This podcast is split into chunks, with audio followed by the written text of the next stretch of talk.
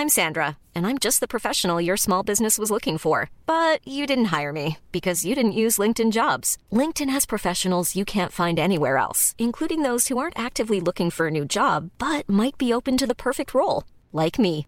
In a given month, over 70% of LinkedIn users don't visit other leading job sites. So if you're not looking on LinkedIn, you'll miss out on great candidates like Sandra. Start hiring professionals like a professional. Post your free job on linkedin.com/people today. There's never been a faster or easier way to start your weight loss journey than with PlushCare. PlushCare accepts most insurance plans and gives you online access to board-certified physicians who can prescribe FDA-approved weight loss medications like Wegovy and Zepbound for those who qualify. Take charge of your health and speak with a board-certified physician about a weight loss plan that's right for you. Get started today at plushcare.com slash weight loss. That's plushcare.com slash weight loss. plushcare.com slash weight loss.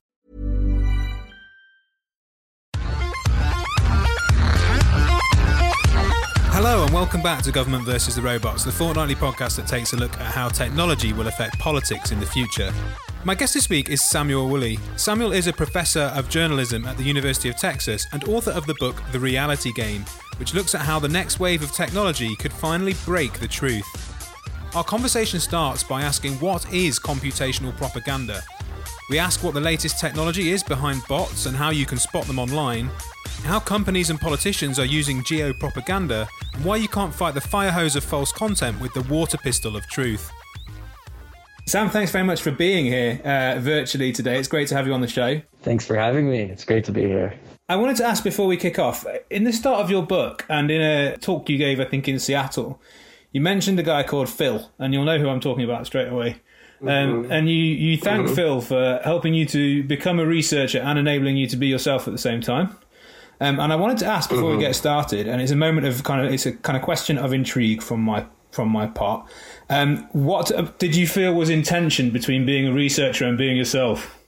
That's a great question. Um, yeah, it is a bit cryptic, isn't it? Well, look, you know, sometimes I think that being a researcher, being a scientist, being, and in my case, being a social scientist, um, oftentimes there is a call to be as objective as possible, to be, when you're doing empirical work, to try to leave your emotions and your uh, cultural background um, behind in order to look at things clinically uh, and produce something that is untouched by the, by your own your own sort of mores. But I think. Um, what I've learned throughout my scholarly career is that that's just really not possible. Uh, to be very blunt, um, you know, there's this idea of positivism or post-positivism, which is kind of exactly what I was talking about. This kind of idea that you should try your very best to separate yourself from your your background when doing research in order to not flaw the results. Well, what I'm talking about in, in that introduction is, is sort of saying that, you know, our cultural background, so social experiences, uh, the things that we've gone through as people, uh, as researchers, or whatever our, our careers are, those things inform the way that we do our work, and that we should be more reflexive, more upfront, and more honest about the ways in which we um, have been molded by society or what our thoughts are and how we're attempting in some cases to mitigate those biases biases in order to do the research um, what i'm talking about when i talk about Phil in particular is that Phil, you know, he trained me really well to do empirical work, to be a researcher and to think about things uh, clearly and to try to be unbiased when I could be. But he also really made it possible for me to center uh, work focused on the people who produce propaganda systems in my research, and that's that's really been like I, I think like the focus of what I do. Phil and the Computational Propaganda Project at Oxford, uh, where I was the research director, they've moved into a number of different kinds of research, one of which is more quantitative research, looking at the ways in which uh, propaganda, fake news, uh, which we should actually call false news, and um, other things flow on Twitter in a given amount. My work really like has focused to date on thinking about the fact that there's always a person behind a propaganda campaign, there's always a person behind the bot, and to really bring that uh, humanistic focus into my social science work and to be more of an ethnographer, more someone who talks to the folks that are uh, on the front lines thinking about how to manipulate systems and also the people who are working to fight back. That's a great answer, and I wonder if you could tell me before I ask you to tell me what computational propaganda is, which is coming, and a question I'm sure you've answered many times. Um, I just wonder when the first moment did you have a kind of eureka moment where you spotted something and, and, and it really woke you up to exactly how uh, social media platforms were being manipulated? Yeah. So um, when I first joined the PhD program at the University of Washington back in 2013 um, and started actually working at that time with Phil, who as my dissertation director, I was working with a team of people that were studying what, what had been going on in the Middle East with the Arab Spring. Uh, Phil had just written a book called The Digital Origins of Dictatorship and Democracy. Uh, there was actually um, another couple of colleagues in computer science and, uh, or sorry, information science, who were studying the ways in which bots, uh, so automated automated profiles on social media in this case, um, were being used to manipulate public opinion in Syria.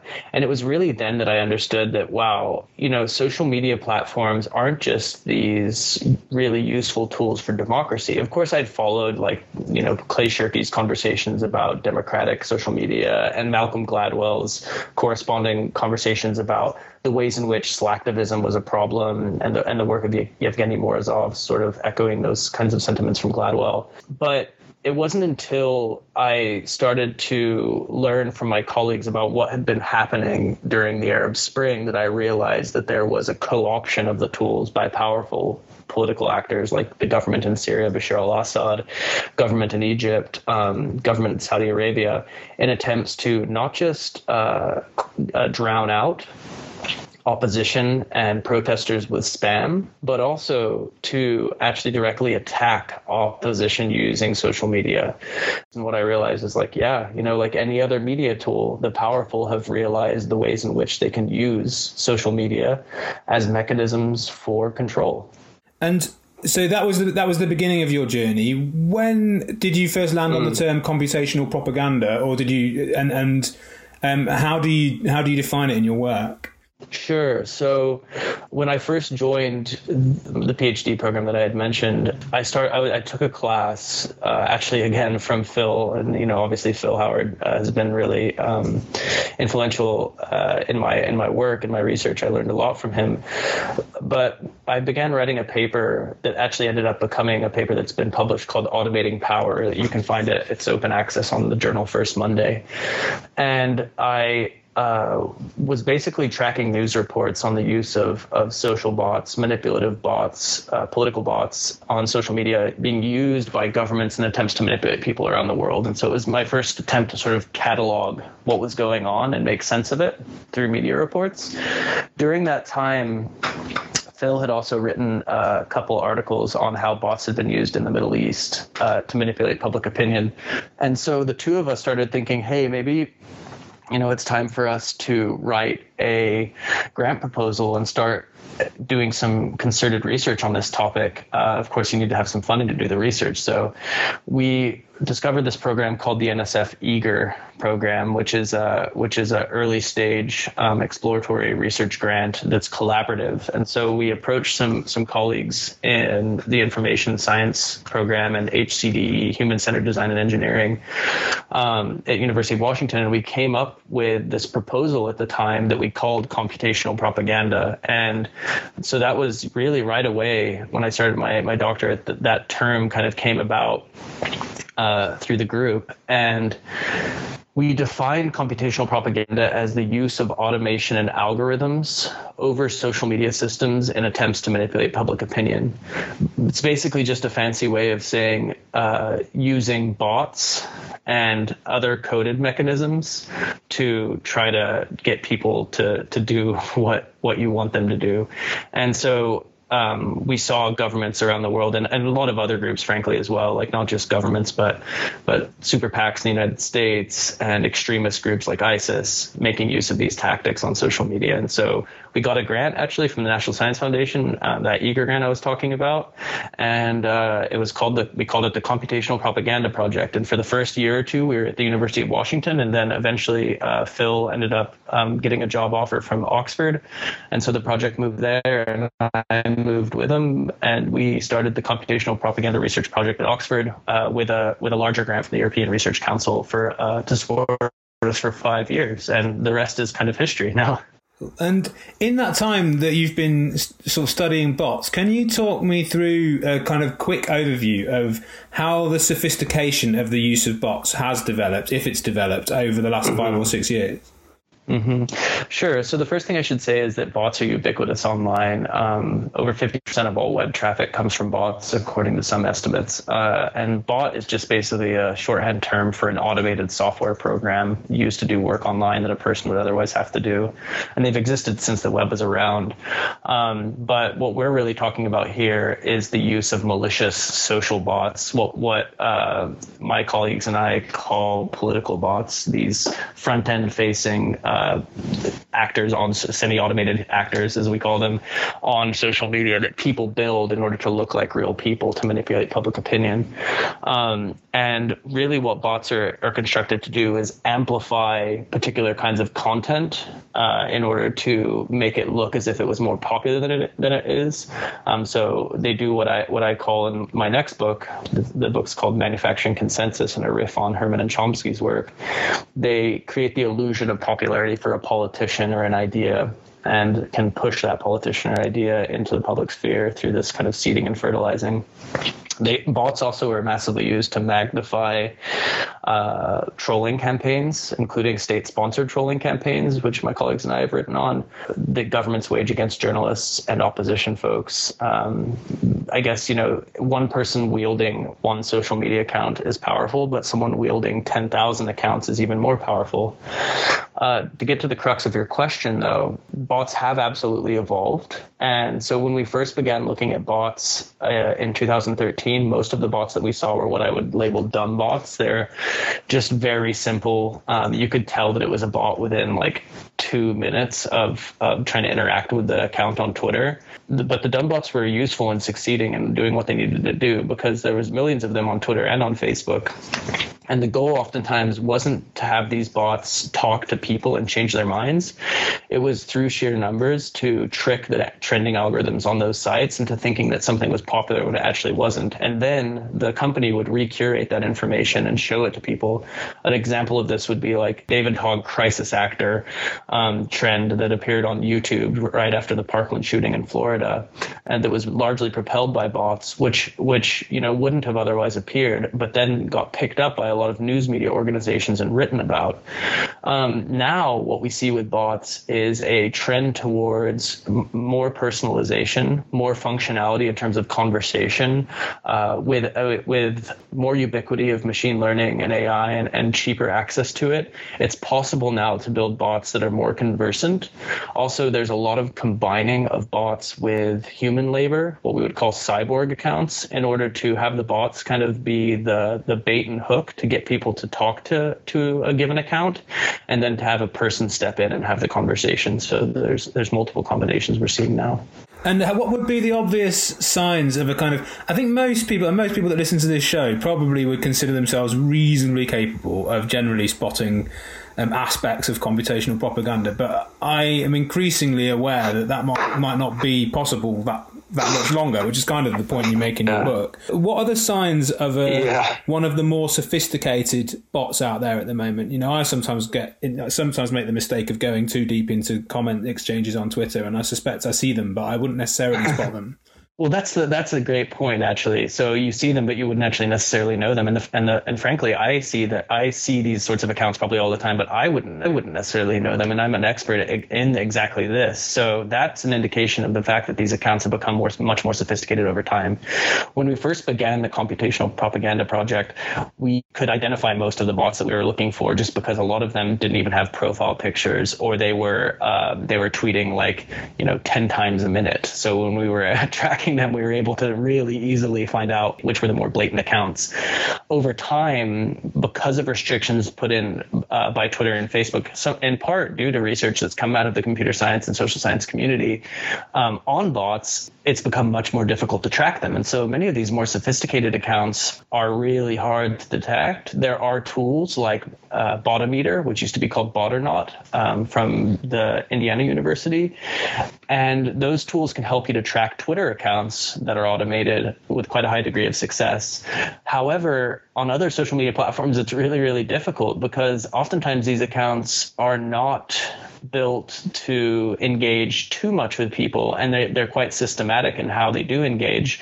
Oftentimes, and this is a really crucial point, these bot accounts, to, they're still not built to uh, have effective conversations with people, but they are really successful and they are built in order to stir up controversy, to create polarization and to create political apathy. And so you don't need to, they still don't need to be incredibly sophisticated to be able to do that. But is that about their sort of ability to argue? So, I mean, a lot of what I see out there is kind of just argumentative language yeah. that actually, if you took it in isolation, it's probably just a kind of a, an angry rant of a sentence. But because it's situated in the context yeah. of a particular political moment, is that the sort of thing that, that would be a warning sign to you? Yeah, it can be a warning sign, especially when it's a comment's just dropped in by an account that when you go look at it doesn't really seem to have a whole lot of body to it. So it, you know, maybe it doesn't have many followers, and it's just and it has no profile picture, and it only messages on one particular topic all the time. Although even that's not an indication that it's a bot account. It could be just a person or a troll oftentimes like again to use the language i used earlier there's a work to seed particular types of topics into these into arguments or into discussions. And it's kind of just like coming in to a digital conversation dropping the equivalent of a conversational bomb into the conversation and then leaving in order to rile everybody up. You know the the offline example you might use is during the protests you see a lot of people impersonating protests right now in the united states. And some of them are from the far right or from anarchist groups and what they'll do is you know they'll go and break a bunch of windows or light a car on fire and then basically leave. And, and by the time they leave everyone else is really riled up. That's this idea but taken digitally. And oftentimes bots are the mechanisms that get used to do that. And i can think of an example here in the in the last few weeks. We had um, i don't know if you clocked this story but we had a a senior government advisor broke uh, the lockdown rules to, to go and isolate after he'd been yeah. diagnosed with coronavirus. It was extremely controversial. Yeah. And within a couple of minutes, I would say, of that almost minutes of the story breaking on Twitter, there was an attempt to put up an analogous story of, a, of an MP on the left in the UK who'd gone to visit his parents.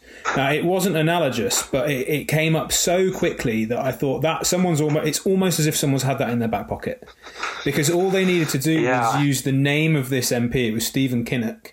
And, and you had on the trends within about half an hour, you know, his name's trending because he's there as the kind of the counterfoil to everybody's initial yeah. anger at this government advisor.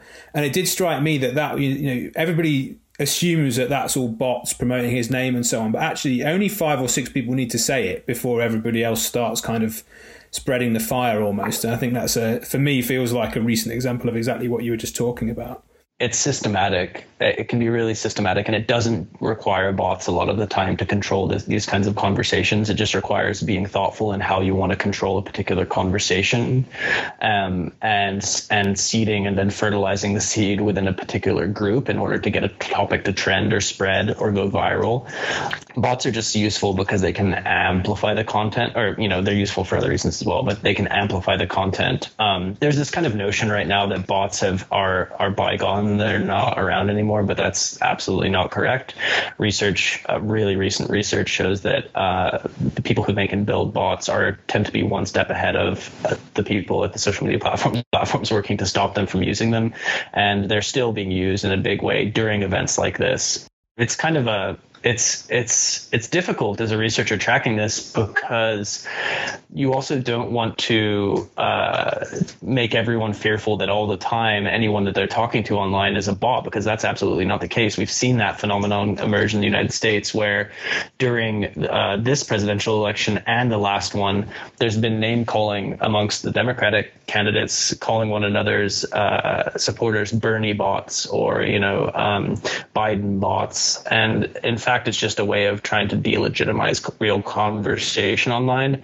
So I do want to point out that it's really important to be careful uh, in labeling accounts bots and think systemat- you know, think equally systematically about how we go about doing that and, and when and why we do it and whether or not it's useful in certain circumstances because the actual really important thing we want to get to is like what what are the consequences of the uses of these things and also who's attempting to use them and why are they doing it and how. So that that's actually my next question. But before I ask it, I uh, I just wanted then, hypothetically speaking, if you were if you were a political strategist um, and you knew the ten uh, areas of greatest weakness or the ten the ten hidden scandals that you had to protect your political master from, you could, in theory, game out the minute that those scandals break and have a strategy for what's the fastest way on social to try and defuse the situation. Either by having a kind of analogous example mm-hmm. to point to, or the kind of whataboutery that you see in a lot of debates, like, well, they did this, but what about you know, what about your guy? He did that. So it, it is feasible that as a strategy, planning for moments of scandal and how to try and defuse them you could you could sit and think, okay, well, what would be the things we'd need to say on social quickly to try and steer the conversation? Do you think that's something that's happening? Oh yeah, like absolutely, and and it's not just something I think is happening. It's something that I've discussed with political strategists and digital strategists. They say that they do, and that we have evidence that has that this has, has been done in the past, at least in the United States, but also in Britain. What you're talking about is is this this kind of hyper focus on the news cycle, and the goal of always attempting to create a foil to a given story to to kind of say that something is equal to something else. And so the classic example that I always use when I give uh, give talks is to say, uh, you know, in news stories, you oftentimes see people discussing global warming, and you'll have a bunch of scientists talking about something. Then you'll have a random quote from uh, some person that doesn't believe in global warming that that has a completely ascientific belief. Well, this is kind of the equivalent of that, but in politics. You know, you, you'll see like a story come up that's uh, about a scandal or about some occurrence, and then there's an attempt at, uh, by uh, various groups to inject a counter story to that to that scandal or that crisis crisis or whatever it is. And the goal really is is oftentimes to get in the news media and um, pundits and other uh, you know well followed individuals online to spread that counter story. Um, the folks that we talk to, political strategists and others, they oftentimes say that once it goes to the mainstream news, that that's when it really gets is successful. Uh, and so it's not just an attempt to get it to go viral online or to have regular people talk about it online. It's also to get it to go into the mainstream report, into mainstream reporting, and work by people like Jo Lukito. Uh, she's actually joining um, my department at Texas soon. Actually shows that when the Internet Research Agency, Russia's uh, sort of proxy for sending out propaganda uh, during the 2016 2016 election, 2018, and, and in other elections around the world, many, many news organizations, including CNN and others, actually screen capped accounts that are now known to be Russian IRA accounts and use them as examples of angry people tweeting during the contest as if they were legitimate and real. And so there you go, you know, exactly what we're talking about. Hey, it's Ryan Reynolds, and I'm here with Keith, co star of my upcoming film, If, only in theaters, May 17th. Do you want to tell people the big news? All right, I'll do it. Sign up now and you'll get unlimited for $15 a month in six months of Paramount Plus Essential Plan on us. Mintmobile.com slash switch. Upfront payment of $45 equivalent to $15 per month. Unlimited over 40 gigabytes per month. Face lower speeds. Videos at 480p. Active Mint customers by 531.24 get six months of Paramount Plus Essential Plan. Auto renews after six months. Offer ends May 31st, 2024. Separate Paramount Plus registration required. Terms and conditions apply if rated PG. I'm Sandra, and I'm just the professional your small business was looking for. But you didn't hire me because you didn't use LinkedIn jobs. LinkedIn has professionals you can't find anywhere else, including those who aren't actively looking for a new job but might be open to the perfect role, like me. In a given month, over 70% of LinkedIn users don't visit other leading job sites. So if you're not looking on LinkedIn, you'll miss out on great candidates like Sandra. Start hiring professionals like a professional. Post your free job on linkedin.com/people slash people today.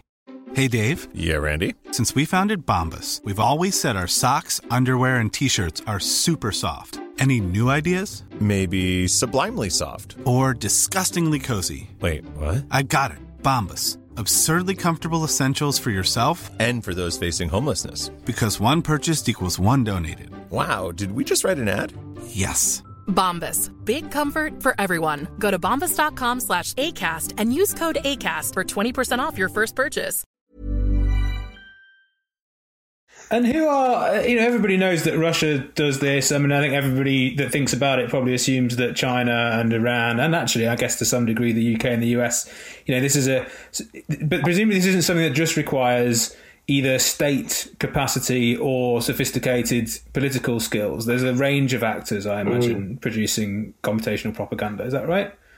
Uh, so actually it's it's funny you should ask that because in my next book I have I have a, in, in manufacturing consensus I have this idea of the democratization of propaganda and the idea is that nowadays um, almost anyone can use social media to produce their own version of propaganda. We've seen really small groups in places like Iowa use bots and other tools online in order to, to actually effectively change communications about a particular candidate in a Senate race in Massachusetts. Like this is actually one of the earlier examples uh, from like around 2010.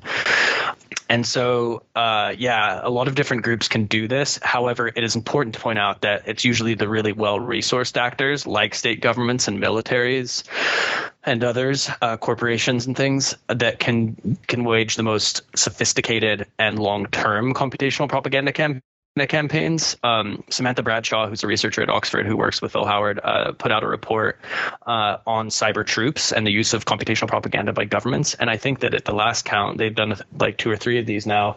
At last count, uh, they were up to around over 70 different countries uh, where the governments or some aspect of the government was making use of these tactics in order to, to, control conversation and, and to manipulate public opinion. So um, this is a really widespread tactic. It's not just re- it's not just something that's consigned to use by authoritarian countries. So you know, yes, Iran uses this and, and Russia does. Um, China has used it in attempts to manipulate Taiwan and Tibet, and there's there's a growth, according to many people, in their attempts to do this abroad. Um, although they tend to use mostly human labor, what's called the 50 cent army, according to um, Gary King and Jennifer Pan's research. But also democracies do this as well. So yeah, there are there are plenty of Western democracies and other democracies around the world that are culpable, and this has been the case since I began doing this research. And I, was going to ask you why social media companies are so bad at, at spotting uh, at spotting this. I mean, you said that often the, bot, the, the computational propaganda merchants are one step ahead, but you know, in, when it comes to resources, social media companies aren't exactly lacking. Yeah. So oftentimes the focus of a lot of computational propaganda research is upon sites like Twitter or Reddit because they have open APIs that allow uh, application programming interfaces that allow researchers to download a portion of content about a given conversation or hashtag or something and study it. So they so Twitter sites like Twitter have been very democratic in attempting to allow researchers to study them. They were also democratic in the sense that they understood that there was going to be a need for automation by, say, like news organizations like the New York Times or uh, the Guardian to use automation to send out stories. They didn't they didn't need people always doing that. And so they made it possible for people to install their own software through that through those same kinds of APIs. Um, and a lot of those softwares were those types of software were bots. Um, but the problem was was that by allowing bots in the beginning of a site like Twitter um, and or on a site like Reddit or Pinterest, that the problem scaled and that eventually it was only a matter of time really before people started using them for manipulation. And in fact, like you know, you can point to things like spam email and the early days of Twitter, like a lot of spam business corporate content about pharmaceuticals or whatever as being the precursor to the political manipulative the manipulative political stuff that we saw.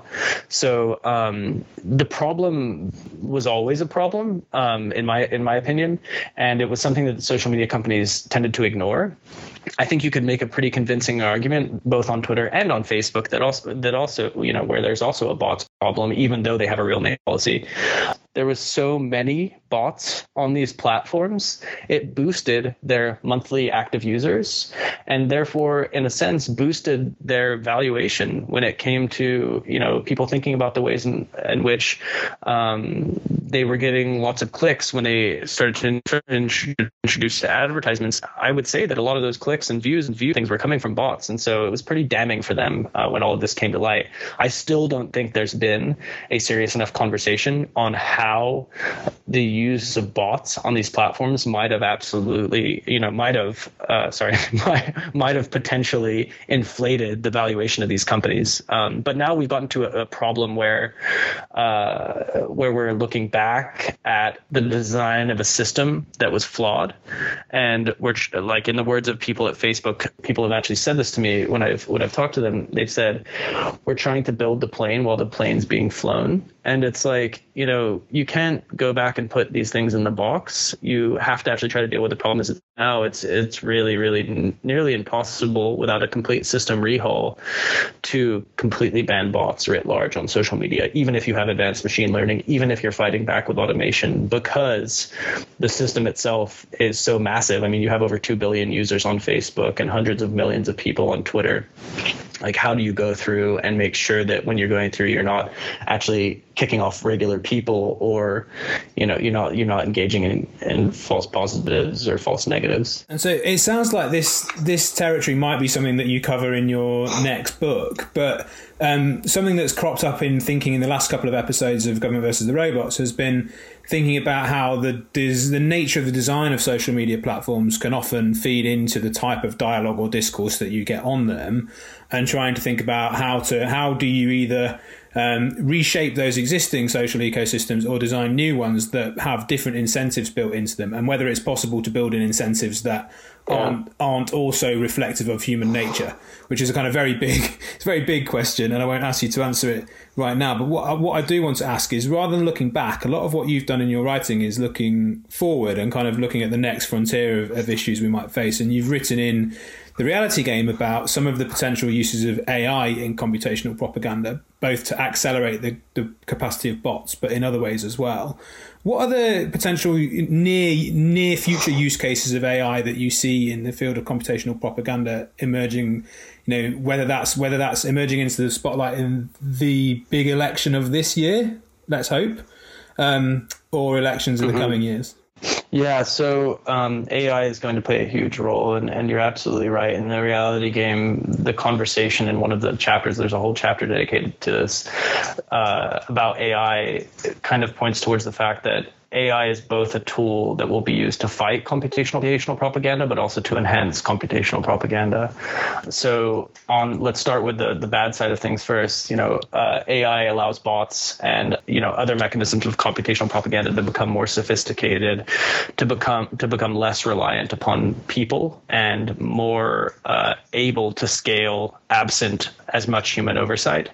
We're still in the early stages of this, according to research from Stanford, and I point this out in the book. The average uh, AI or machine learning capable, um, like chatbot, has the intelligence of a five year old. But if you have kids, you know that a five year old can still be quite manipulative. Um, so, you know, there there is still potential. Some might say there are some Sorry? presidents with the uh, with the age of a five year old as well. So. Some might say this, yes. um, anyway, and so then on the other, the flip side of things, when you had Z- Mark Zuckerberg sitting before Congress in 2018, what he was saying was over and over and over again, um, you know, over 30 times, he said, AI is going to be our solution to the problems posed by things like computational propaganda and disinformation. But it was really unclear in that conversation, uh, like how because they don't want the people launching the stuff to know how they're they're building their AI systems. They don't release a lot of information on it. Also, a lot of the information is proprietary, so they want to release it then. And also, you know, they don't want to open themselves up to to critique. Uh, and so there is still quite a lot of a path about how AI is being leveraged by the companies themselves, at least, to fight back. It's really clear that because of the size and scale of the problem, that there's going to have to be usage of AI and automation to fight back. Um, but it's still unclear how successful it is. Uh, there's been some successes, but I would say that uh, measured, we've had measured success. We haven't had like we haven't gotten rid of the problem by any means at all. Um, but there's also a number of AI and machine learning oriented tools. I mentioned Botometer. There's others out there that that are pretty cool. Um, but that aren't a panacea either because most of the time the tools that are built whether they're plugins or applications are oriented towards tracking bots or disinformation or pro- other problematic forms of forms of, of, propaganda or, or content, say trolling, in one language or on one platform, um, and so they don't really scale. Uh, in a lot of ways, um, and there's not a huge appetite amongst, say, like the VC community to invest in these kinds of things because they're not tremendously profitable, uh, and that that's got to change. Yeah. Presumably, you know, it isn't just the social companies that will be able to use AI to fight back. There's plenty of resource being used, you know, whether it's by corporations doing dark PR or whether it's, you know, well well funded political interests who'll be able to use AI to kind of um, to pursue their own ends. And I was thinking, I was reading something you'd written about. Um, what you call geo geo propaganda, which is essentially um, being able to identify mm-hmm. people's locations and then targeting them with messages in those locations. And I was also thinking mm-hmm. about um, conversations we've had on the podcast before on government versus the robots on a conversation about political advertising where we talked about how AI can be used to create kind of hundreds of personalized messages depending on different data sets for different users. Um, and I was thinking mm. about the kind of, I was actually thinking about the combination of those two things. So, you know, if, if you know that you've got a certain number of people at a major sporting event or at a protest and you've got their geographic location and you have AI that can send them personalized content, you can be really mm-hmm. quite you can be really quite manipulative of what people are seeing on their phones at any given time in almost in real time. Yeah, well, I think I think actually nearly you know almost real time, like like really close to real time. Um, just to put a finer point on it, um, yeah. So geopropaganda is something that's been used for quite a while, but we just haven't talked about it as much because it hasn't been as sophisticated as what we're seeing now um, with the rise of contact tracing and just you know sophistication of, of AI systems and and also of um, of geolocation systems like things like geofencing uh, and the ability to pair sets on people, uh, large data sets that have been collected over over the years from social media firms or credit agencies or um, voter databases and things like that. And so while in 20, 2016 you had Cambridge Analytica kind of falsely claiming that they were able to leverage psychographic marketing, even though they were doing lots of other crooked things, they didn't really achieve the psychographic hyper individualized marketing that they talked about. Well, this is more a uh, step in that direction. So what we're seeing now is political campaigns drawing a, a digital uh, geographic fence, and then when people come into that fence, they're tracked via their cell phone.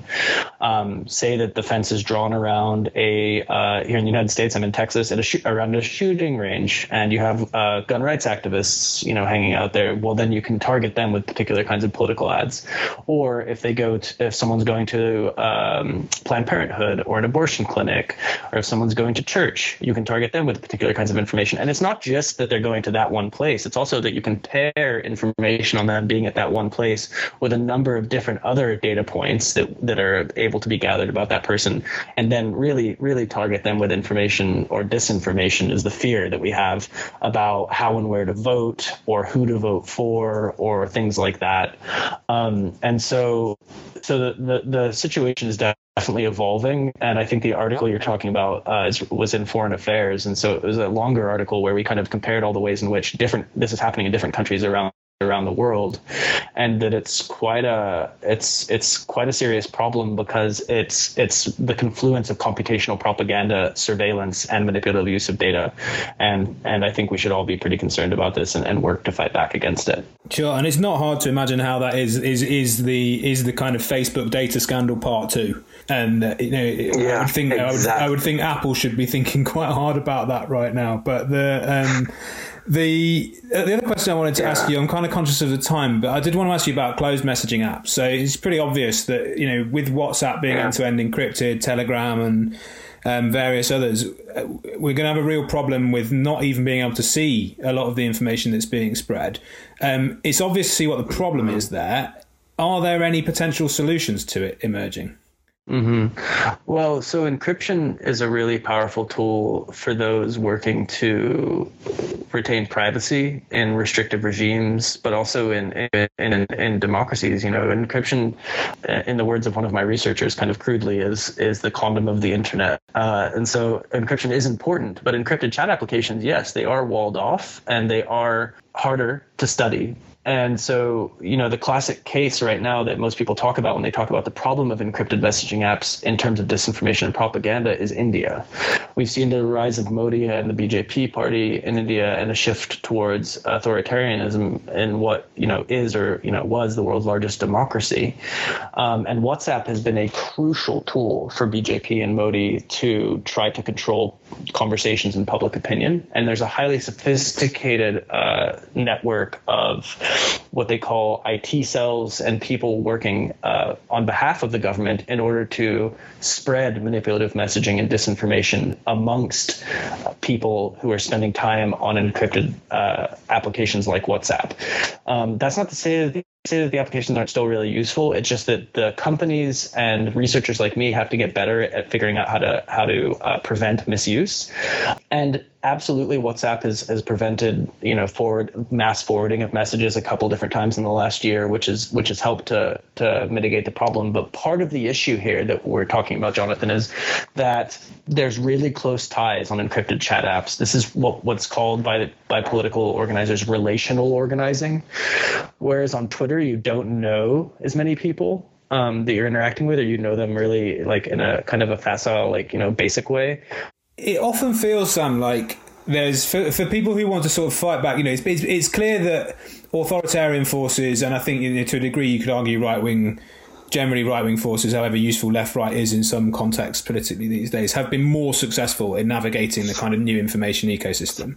And if you want to fight back against some of the tools that have been used, whether it's computa- whether computational propaganda being a really good example, you're sort of faced with a choice today: is you know, do you try and devise a more ethical form of deploying computational propaganda? Do you try and change the rules and regulations, which is hard to do when you don't have that much power? And if you if if neither of those things feel right, is there a third way? Mm-hmm.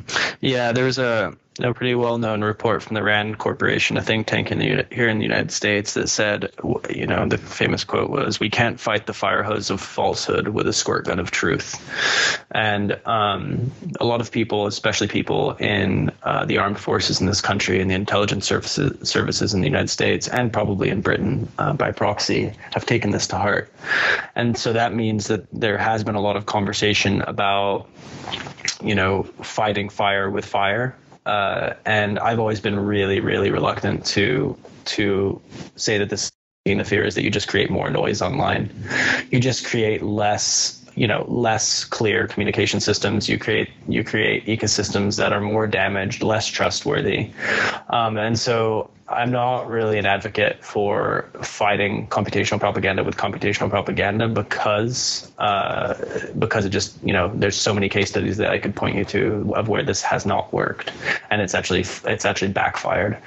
Um, the second idea is you know do we create more ethical systems? And I think that the answer is yes. We have to create new platforms. And in the reality game uh, you know I kind of hypothesize that the next wave of social media platforms that we'll see um, beyond Facebook and Twitter and, and even beyond TikTok and others will be more ethically oriented and will be built with fail safes in them to prevent these kinds of misuses.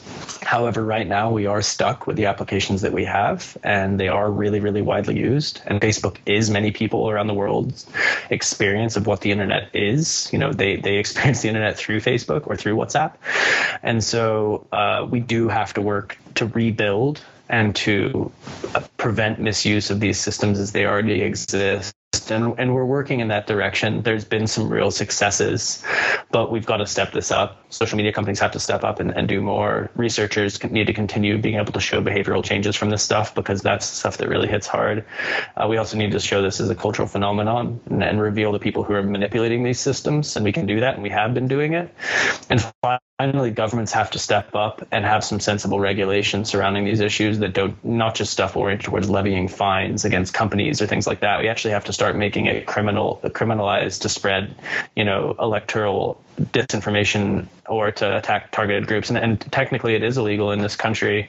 It's just that we in in America, um, and it's illegal in the UK and, and throughout Europe as well. In some ways, we just haven't really been able to prosecute it uh, very well. But there is a lot of reasons for hope. There is a lot of progress that's happening. And in the reality game, the whole conclusion of the book is about solutions to the problem as it exists.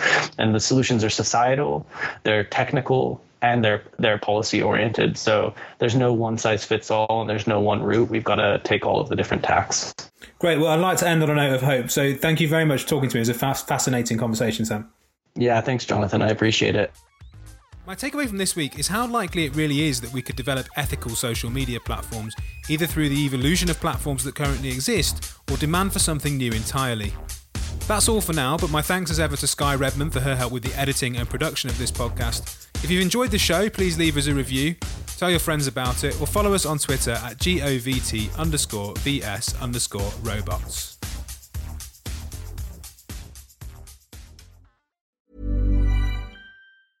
Hey, it's Danny Pellegrino from Everything Iconic. Ready to upgrade your style game without blowing your budget? Check out Quince. They've got all the good stuff shirts and polos, activewear, and fine leather goods, all at 50 to 80% less than other high end brands. And the best part? They're all about safe, ethical, and responsible manufacturing. Get that luxury vibe without the luxury price tag. Hit up quince.com slash upgrade for free shipping and 365 day returns on your next order. That's quince.com slash upgrade.